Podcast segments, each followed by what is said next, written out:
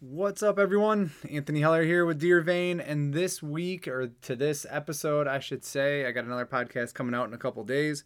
Um, this episode is just early season tactics, and these are kind of a, a summary or a summarization or a what do I want to say, like a conglomeration of consolidation of all the early season podcasts that I've done. I've kind of I've listened to them and I've walked through them um, myself personally, obviously on the podcast, listening to them uh, being a part of that conversation.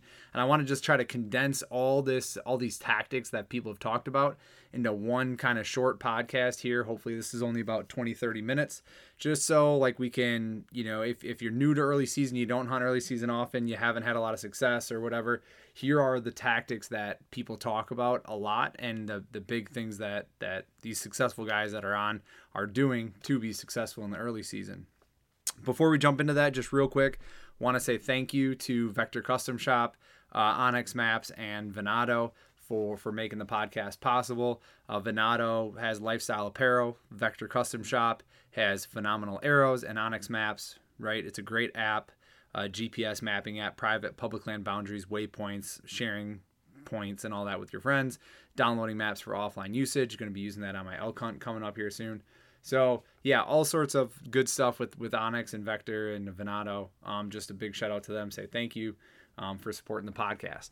So with that, rolling into and this is a solo podcast by the way um, and trying to put out two podcasts a week um, that between that and and life and two kids and trying to hunt myself and everything uh, sometimes just gets lost in the sauce and i do not, uh, I'm, not i'm unable to to get a podcast or i have to like squeeze these in as my schedule allows and not everybody else is on my schedule. So um so yeah solo podcast today and just kind of consolidating all those early season tactics.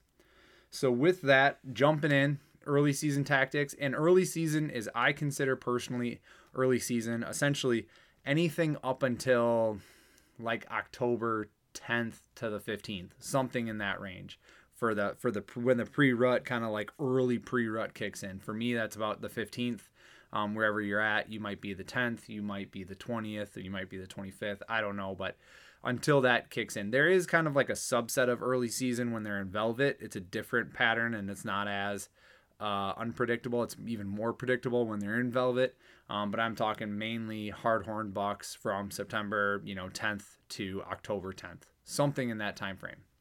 So, number one, the the biggest thing to understand at this point is that the deer are in a are in a general pattern they have their food sources that they like. They have their bedding that they like. They're not to the pre rut or rut yet. They're not really chasing does or anything like that. And they kind of have their little home range, right? Right. So, like, if you live in a big city, let's just say, you know, call out Milwaukee, which is uh, in Wisconsin, like they have just a little suburb, right? They're in this little suburb during the rut. They're going to be roaming all over the entire city of Milwaukee, but currently they're just in this one little suburb. So that's kind of how the deer are for the most part right now. And so they have a small home range, small amount of movement, minimal daylight movement, especially with hot weather. If it's like 80, 85, 90 degrees out, a lot of times these deer are laying down before it gets light and they're standing up after it gets dark. So like it's it's difficult to get in on them, you know, and your best odds are the first and last 30 minutes. Not saying that you can't do it. I had uh, Matt Spets on a couple years ago, and he killed a great buck at like one o'clock in the afternoon on a food plot. So you know, it certainly does happen where you can kill them midday, but generally speaking, odds in your favor first 30 minutes, last 30 minutes. All right. So small home range, small amount of movement. They have their favorite food sources picked out, which in general at this time of year, like soybeans are pretty much turning yellow. That's the that's the next biggest thing that people target is is food. All right. So uh, they have they have soybeans are pretty much turning yellow. If you still got green soybeans and deer in them, that's great um, certainly go after them. But a lot of deer are transitioning off of the soybeans onto more browse. So I think somebody told me one time like 60 to 70% of a deer's diet is literally just browse. And browse is like for it took me forever to figure this out. Like, yeah, deer just browse around, and that's what people are talking about. Just literally munching on random ass leaves as they're walking down trails and stuff like that. Like that is browse. So like 60 70% of their diet is just randomly munching around and right now with everything being so green so lush so full they can pretty much eat like anywhere they want but they do have certain destination food sources that they like they have like oak flats. They love acorns at this time of year. Acorns are a big draw.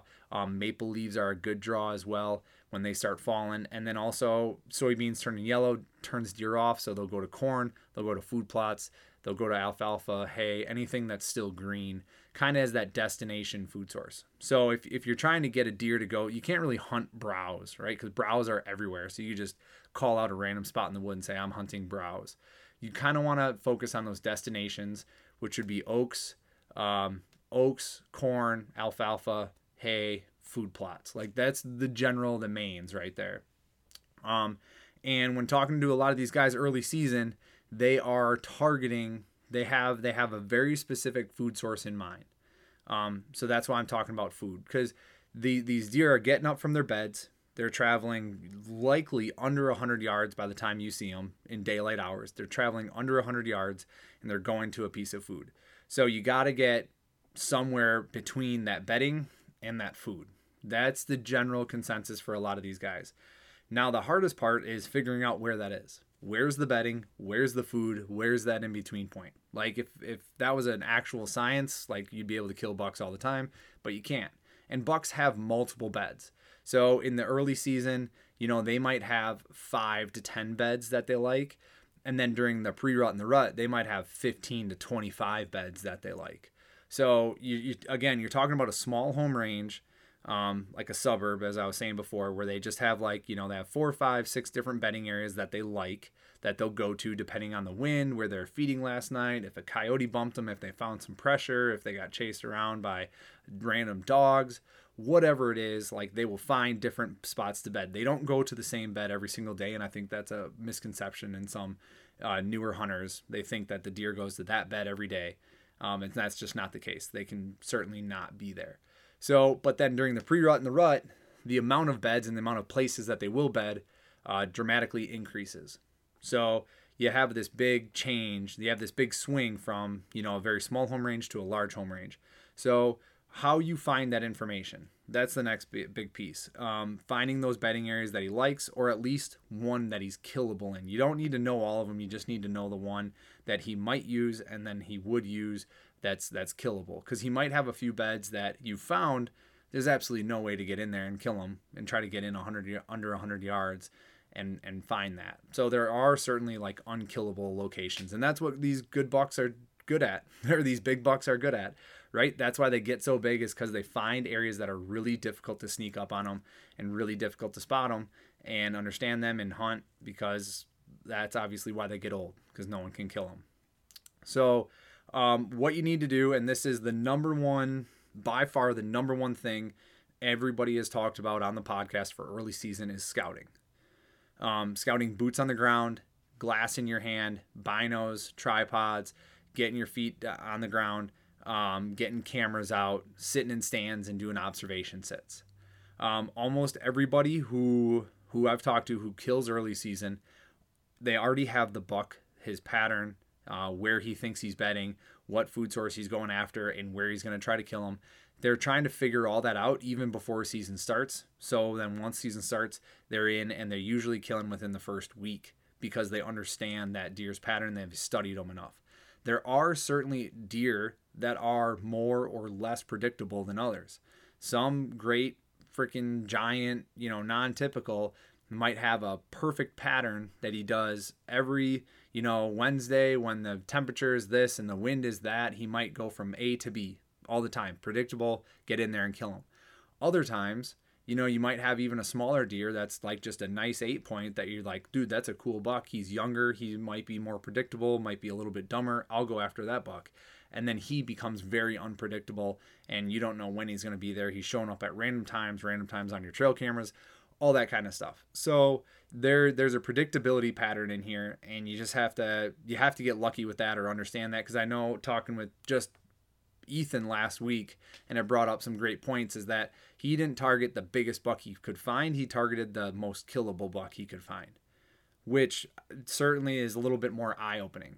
Right? People aren't always chasing the 180 inch deer that they have on camera if they only have one picture of them and they haven't seen them in three months you know like that doesn't that doesn't lead you to chase that deer. A buck that is a great 10 point 150 inches and you have pictures of him regularly four or five times a week at six o'clock on this food source fantastic right? Like that's a killable deer very killable deer.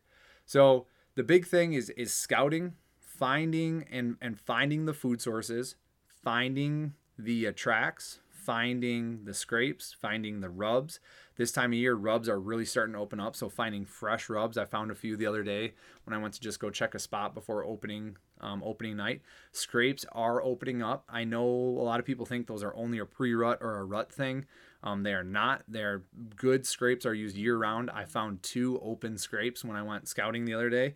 Um, or three actually two in the same spot then a third um, off on a different area 100% deer, not hunters. Um, you can see the hoof prints, you can see the tracks, good tracks. So you got to find the tracks, you got to find scrapes if you can, rubs. You have to find the food, and then from there, try to what what a lot of these guys do is they will find the food and they will find all the food sources that they can that they think the deer would use, and then from there work backwards. And they know the land; they've hunted the land for years and they understand okay, if this deer is feeding in this area and I work backwards from where his tracks were coming from, he's probably going this way. Oh, I know this because I scouted this in February and I know exactly where this trail goes. It goes 80 yards up, makes a J hook, and then hooks into this like new timber growth, and he's probably bedding in that new timber growth. So a lot of the a lot of the stuff that these guys are doing is is historical data, pulling that from relevant or recent tracks and sign and using historical information of the property to understand where that deer is coming from. If you don't have that historical data, it becomes very difficult and you have to just start at the food source or take your best guess down one of the trails you think that that deer is going on. That's that's really the only way or you need to uh, you need to put out trail cameras um, or you need to sit from afar in glass if you can, do some observation sets from afar if you can. But a lot of these guys, scouting, scouting, scouting, and when they feel confident in the sit, they'll go in and kill. Um, or at least try to kill. When they feel confident that they understand exactly what the deer is doing, or you know, 80, 90% of what the deer is doing, they can go in and, and try to give it a go. Um, if you and again, we're talking about killing specific bucks, bigger, more mature deer. Um, I'm not talking about just killing any deer. Um, and that's that that's the big idea here. If you're just trying to kill any deer, find a good food source, find where the tracks are. That's what I'm doing tonight. I found a good food source. I found a bunch of tracks. I'm just trying to kill the doe to put some meat in the freezer. Um, so I'm going to head out tonight and try to do that. You know, I have a good bedding area where they know they like to bed out in this marsh. There's a nice trail coming in. It's nice and thick, full of tracks. Uh, there's a scrape right when it comes into the woods. And then they go, once they get into the woods, from the swampy area, they go about 20, 30 yards, and there's some oaks dropping acorns. Checked them out the other day it's all there, all the sign points to yes. So now I'm just going to go out tonight and hopefully those deer come in during daylight hours and they come in on the right trail and I can get a shot at them. Right? So that's that's the idea if you're just trying to find any deer. Um, just find recent relevant information. So um, scouting again, number one. Then food is number number two. Right? Find that food. Um, I already talked to trying to get close to the bedding. Try to get as close to the bedding as you can. It's really difficult, but but you can in this with all the vegetation so thick um, you can get closer especially if you have a good wind. If you have 10 to 15 even like 18 mile 20 mile an hour winds 20 might be getting on the high side but like 10 to 15 is great because you can have a lot of movement. You can make a lot of noise and it all get washed out by that wind um, especially if that deer is bedding in a windy area as well. The other big one entry and exit routes. Um, entry and exit routes are really important and i think they're the probably the most overlooked by a lot of beginner hunters or a lot even some veteran hunters um, that just haven't necessarily considered it. How you enter and exit that stand location that food source is is a huge part of how your success will play out over the season and even that one sit. If if you don't kill them on that one sit that first sit um, if you don't kill them or you don't kill a deer and they cut your tracks and they smell you coming in and they smell you going out or they hear you coming in or hear you coming out um, or you're getting out of your stand as they're coming in and they're just standing there and you get down. We've all been there and they bust you they all blow out of there. You're like geez i didn't even know they were deer there. Like that is for your longevity of that location of that hunting spot it's not good right So you want to have a very meticulous, planned out how I'm going to get in, how I'm going to get out without disturbing any deer, without disturbing any of the animals, and not crossing their trails, not crossing the food source. I'm not walking back out across the wide open cornfield, whatever. Um, it's a really, it's it's really important again for that location hunting. If you're given it all, you know, there's been people that I've talked to were like, nope, it was an all or nothing thing like uh, the podcast with Cameron. He was like, either I'm killing this deer or I am busting every deer out of here and I'll never hunt this spot again. and uh, and that's pretty much like Cameron was there for four or five days, so he he was able to get extremely aggressive because he just didn't he didn't care about the longevity of the location. If you care about that longevity, then you need to be very meticulous. If you don't, then by all means get in there, get after it, get aggressive. You're hunting another state for three, four days. You got to get aggressive in order to get in there. But uh, like you don't care about what happens two weeks from now because you're not going to be there, right? So that's getting aggressive and getting after it when you need to do that. When you don't, um, that's a it's a tough call, uh, really. Um, time frame is the easiest way. If I don't have time, I'm going to get extremely aggressive. If I do have time, then it's for me it's about it's about weather. I don't know with the with the other guys that I've talked to. I haven't asked that question. I'll have to do that on the next pos- podcast that I have. Um, so I'm not going to talk about it. For me, it's it's I've not been good at that. I'm like a crapshoot. I don't know. Today I'm going to get really aggressive because I got a good wind. That's a stiff wind. I think he's in here, and I'm going to go after it. Sometimes it works for me. Sometimes it doesn't. Um, but I don't have a rhyme or reason. Just how easy it is for me to enter and exit that. Plus, if I'm late or not, you know, if I'm trying to get up in the stand an hour before dark and I'm like, man, I'm so late. I just set up where I can. If I have the time, I'll meticulously work my way in. It's it's whatever um, for me. Um, so entry and exit routes. The next one um, that a lot of people talk about is the weather. Hunting the right weather and of course the right wind. Um, wind is is paramount for not getting busted, having it in your favor all the time so that the deer are always upwind of you, they can't smell you. And that goes for your entry and exit route too. You really want to make sure that both of those you have the wind in your favor the whole time as well.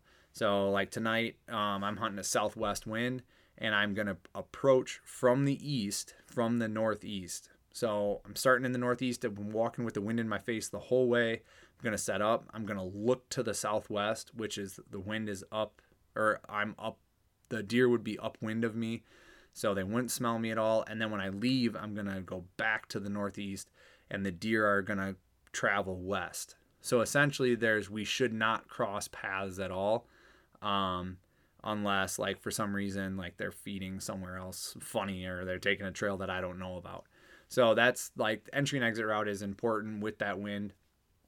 Um, and the weather. The weather is the other big one. Um, it's an in- interesting it's an interesting piece because a lot of people say if you're waiting for that big buck that big mature deer don't go in there until you have the right weather. And the right weather is typically uh, what they mean by that is a wind switch from like a southwest which is very typical in wisconsin for the early season southwest wind high temps of 80 and all of a sudden one day it, we get a thunderstorm overnight and the next day it's a high of 68 and the weather the wind is out of the northwest and um, you have a big temp drop and you have a big um, wind shift and then you have a pressure change like all that plays into effect and people will say that that is the best time to hunt. And i like trail cameras trail camera data agrees.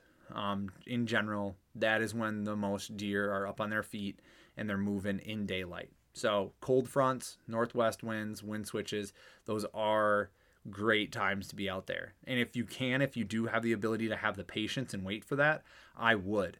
So my private property that I hunt, I am this year that is my strategy going forward. This year is be very very patient and be very precise. Um, only hunt on good weather days or once I have I do have a bunch of cell cameras out there this year. I have five, six cell cameras out.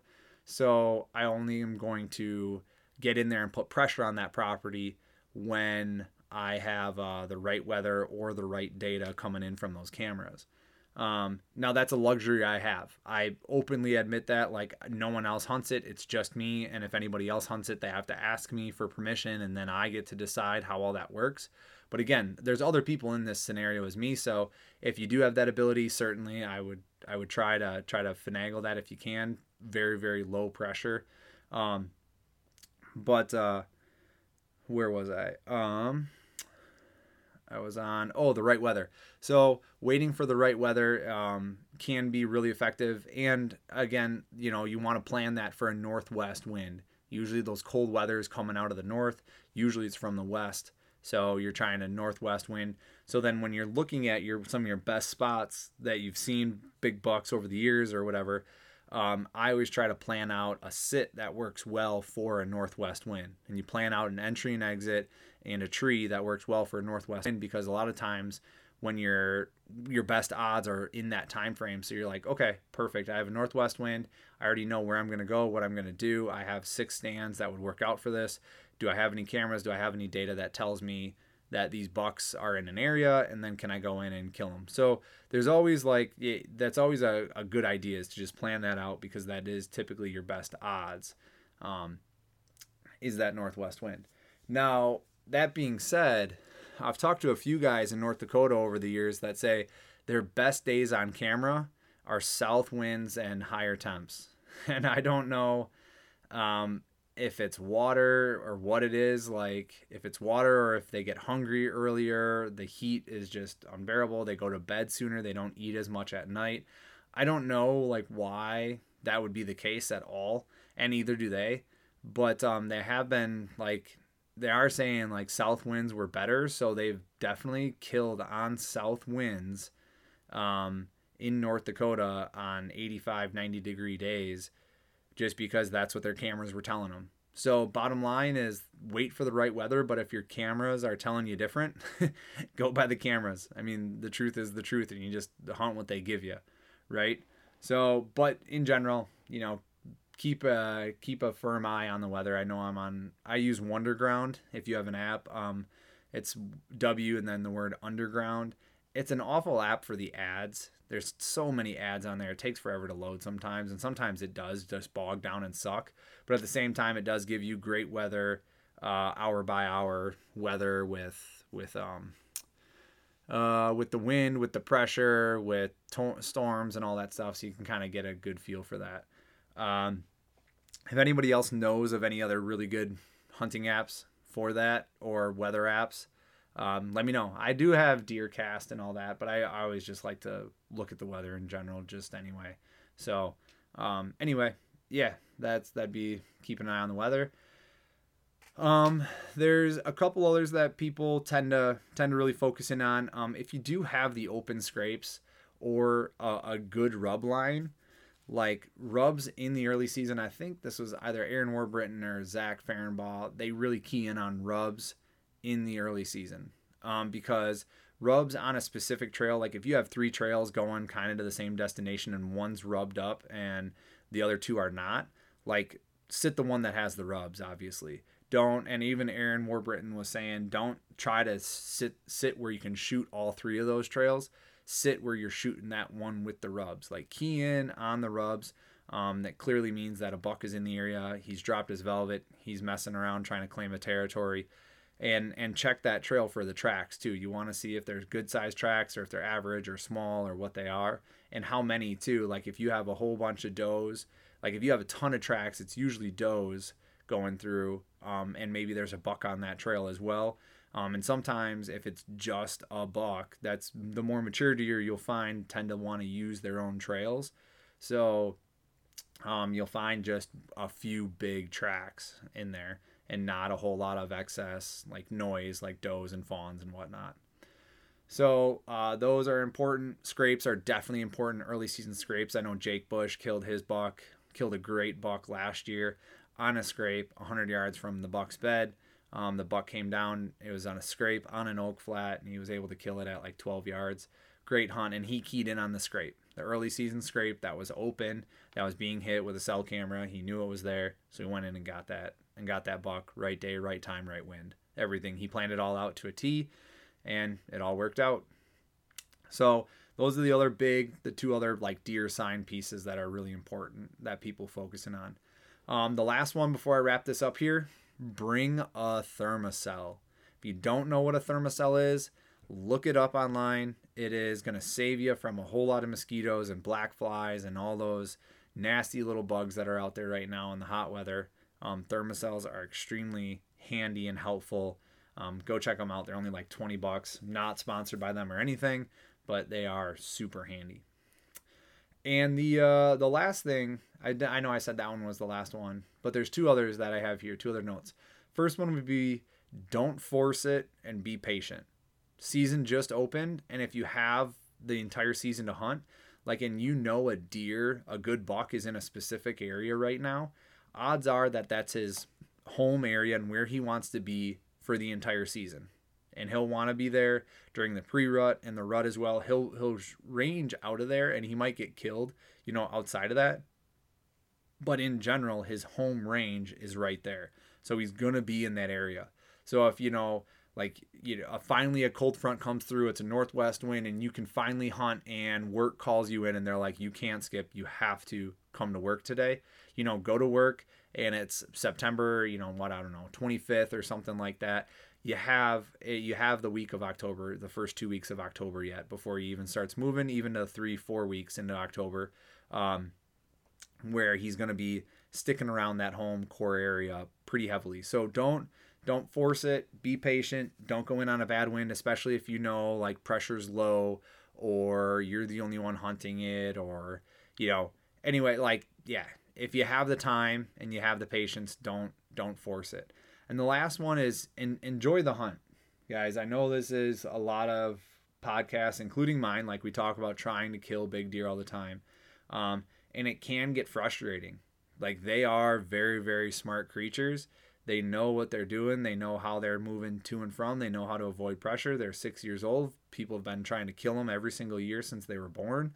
And not even us, but coyotes and bobcats and even bears in Wisconsin, like bunch of stuff. I've we have some mountain lions. Uh, not I don't have them on camera, but I have friends who have mountain lions on camera in Wisconsin. Like there is stuff trying to kill these animals all the time, and and they need to a potentially figure out how to survive. So they figure they figure it out. They get really smart. They get really crafty, and don't get frustrated with it. Just enjoy enjoy the hunt. Enjoy the game, the chess match, the strategy of them being able to beat you so many times, and that's why it's rewarding when you do finally get an arrow and a nice buck. Get to enjoy the meat. Get to enjoy the antlers. Get to enjoy the story with your friends, and the entire the entire hunt overall. All right. So with that, I did keep this under 30 minutes. That was my early season tactics, kind of 101 consolidation of everything that a lot of people told me. Again, scouting. Um, this is just my list here. Scouting's number one, food is number two. That have a very small home range. Really watch your entry and exit routes. Hunt the right weather for the right spot. Don't force it. Be patient. Bring a Thermacell and enjoy the hunt. So I hope you guys, I hope that helps some of you guys out a little bit. Um, and if you have any other questions or anything, definitely write in on Instagram or Facebook or something. I'm happy to ask questions to the podcast, the people that I have on the cast um, in their scenarios. You know, I'm happy to ask those questions. So just write in, let me know, and we can go from there. All right. With that, thank you, everybody. Hope you guys have a great day, great week, great hunting season. Be safe, have fun, and uh, catch you guys later.